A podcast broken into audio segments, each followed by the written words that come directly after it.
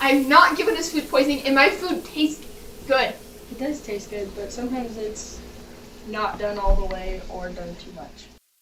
Mealtime for Catlin Uhart and roommate Emma Lane consists of beef fajitas. For these Utah State University agriculture students, food has played a major role in bringing two girls from very different backgrounds together. We had a landscape architecture together our spring semester, and that is where our friendship blossomed, I would say. Um, we ate bagels every day in class, and that's what we bonded bagels and landscape architecture. These bagel and bonding sessions evolved into a friendship that eventually led to the two becoming roommates. Despite having very different life experiences, with Lane growing up in the drier desert region of California, about an hour and a half east of Bakersfield, and Uhart spending her younger years homeschooled on a cattle ranch in the deserts of northern Nevada, they have bridged the gap. I think one thing that kind of sets us apart demographically, I mean, we really are on totally different ends in a lot of ways. I mean, Emma comes from a pretty small family. She only has one sister, and I'm the oldest of five. So, you know, there's that. My parents have been divorced, hers have been together forever. Like, um, just a lot of little differences like that. But I honestly feel like they've made us better friends because we have so much to talk about and just to compare notes on. Yes, bagels have played an important part in this friendship, but after spending time with the two of them, I have discovered that the bond that really ties these two together is their interest in cows. They have found a common community through agriculture. My background is actually not really in agriculture. I grew up in a outdoor recreation family.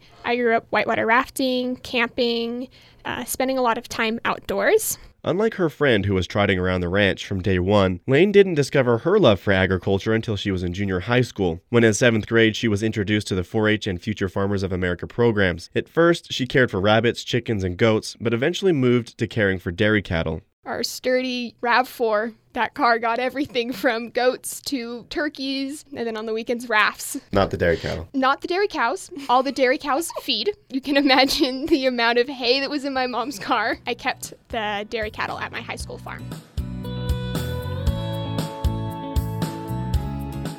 While Lane was traveling back and forth to feed and water her dairy cattle on land owned by her school, after completing her core studies at home, Uhart simply stepped outside to care for her beef cattle. One of my favorite things to talk about is just comparing notes on the differences and the similarities and talking about, you know, maybe which breeds are the best. And, you know, it's one of my favorite topics.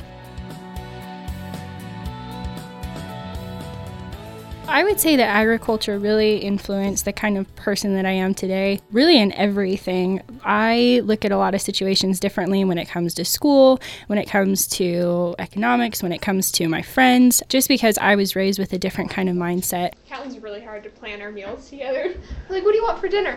Oh, I don't know. What do you want? Okay, um, we'll do, we'll like decide. Oh, wait, but it we'll do fajitas. How about chicken? No. it's a hard pass. It was their shared passion for responsible and reasonable land use that led them to both become interested in studying agricultural communications. How they address sometimes controversial and layered political, social, and personal topics can lead to heated debates. Uhart admits that her more conservative upbringing sometimes clashes with Lane's more liberal stance on issues like gun control. We talk through everything and we like to get each other's um, perspectives on any issue that happens, whether it's nationally or locally or something that affects us at home. And I think we do a really great job of talking about it and we discuss what we agree with, what we disagree with. Even our parents sometimes don't agree with the fact that we talk about it. And, you know, we'll come home with different perspectives and they don't necessarily agree, but it's like, hey, that's my friend. That's what she believes. Anything comes up in the news, like Catlin said, we just we talk about it. And sometimes I'm like, I'll be up, up front with her, be like, I don't agree with what you're saying, but I hear where you're coming from. Could it be that these two cowgirls, one from California and the other from Nevada, who have crossed different state, political, and social boundaries, have found a compromise in a campus community that encourages acceptance, diversity, and creative problem solving? I would say don't let a boundary get in the way of a great friendship. People are people no matter what they believe, no matter where they come from. I don't need to be best friends with someone who comes from the exact same place that I do. What I do need is a best friend who grew up on the river in the middle of California. um, it really doesn't matter what somebody believes if they're truly a good person and if your personalities match. And I think that Emma and I are a great example of that. Because we are so different is why we're such good friends. Um, I think another thing is just listening to what the other person has to say. Like, don't get caught up in the fact that they have different beliefs than you. We vary on a lot of subjects, but we talk about them and we acknowledge them, but then we also agree on so many other things. It's sometimes scary how much on the same page we are. Yeah. Uh, the other day, I was wanting ice cream really bad, but I wasn't going to say anything because we've also been trying to good about, be good about not eating too much chocolate. And uh, so I wasn't going to say anything. And Emma texted me about five minutes later and asked if I wanted any ice cream because she was at the store.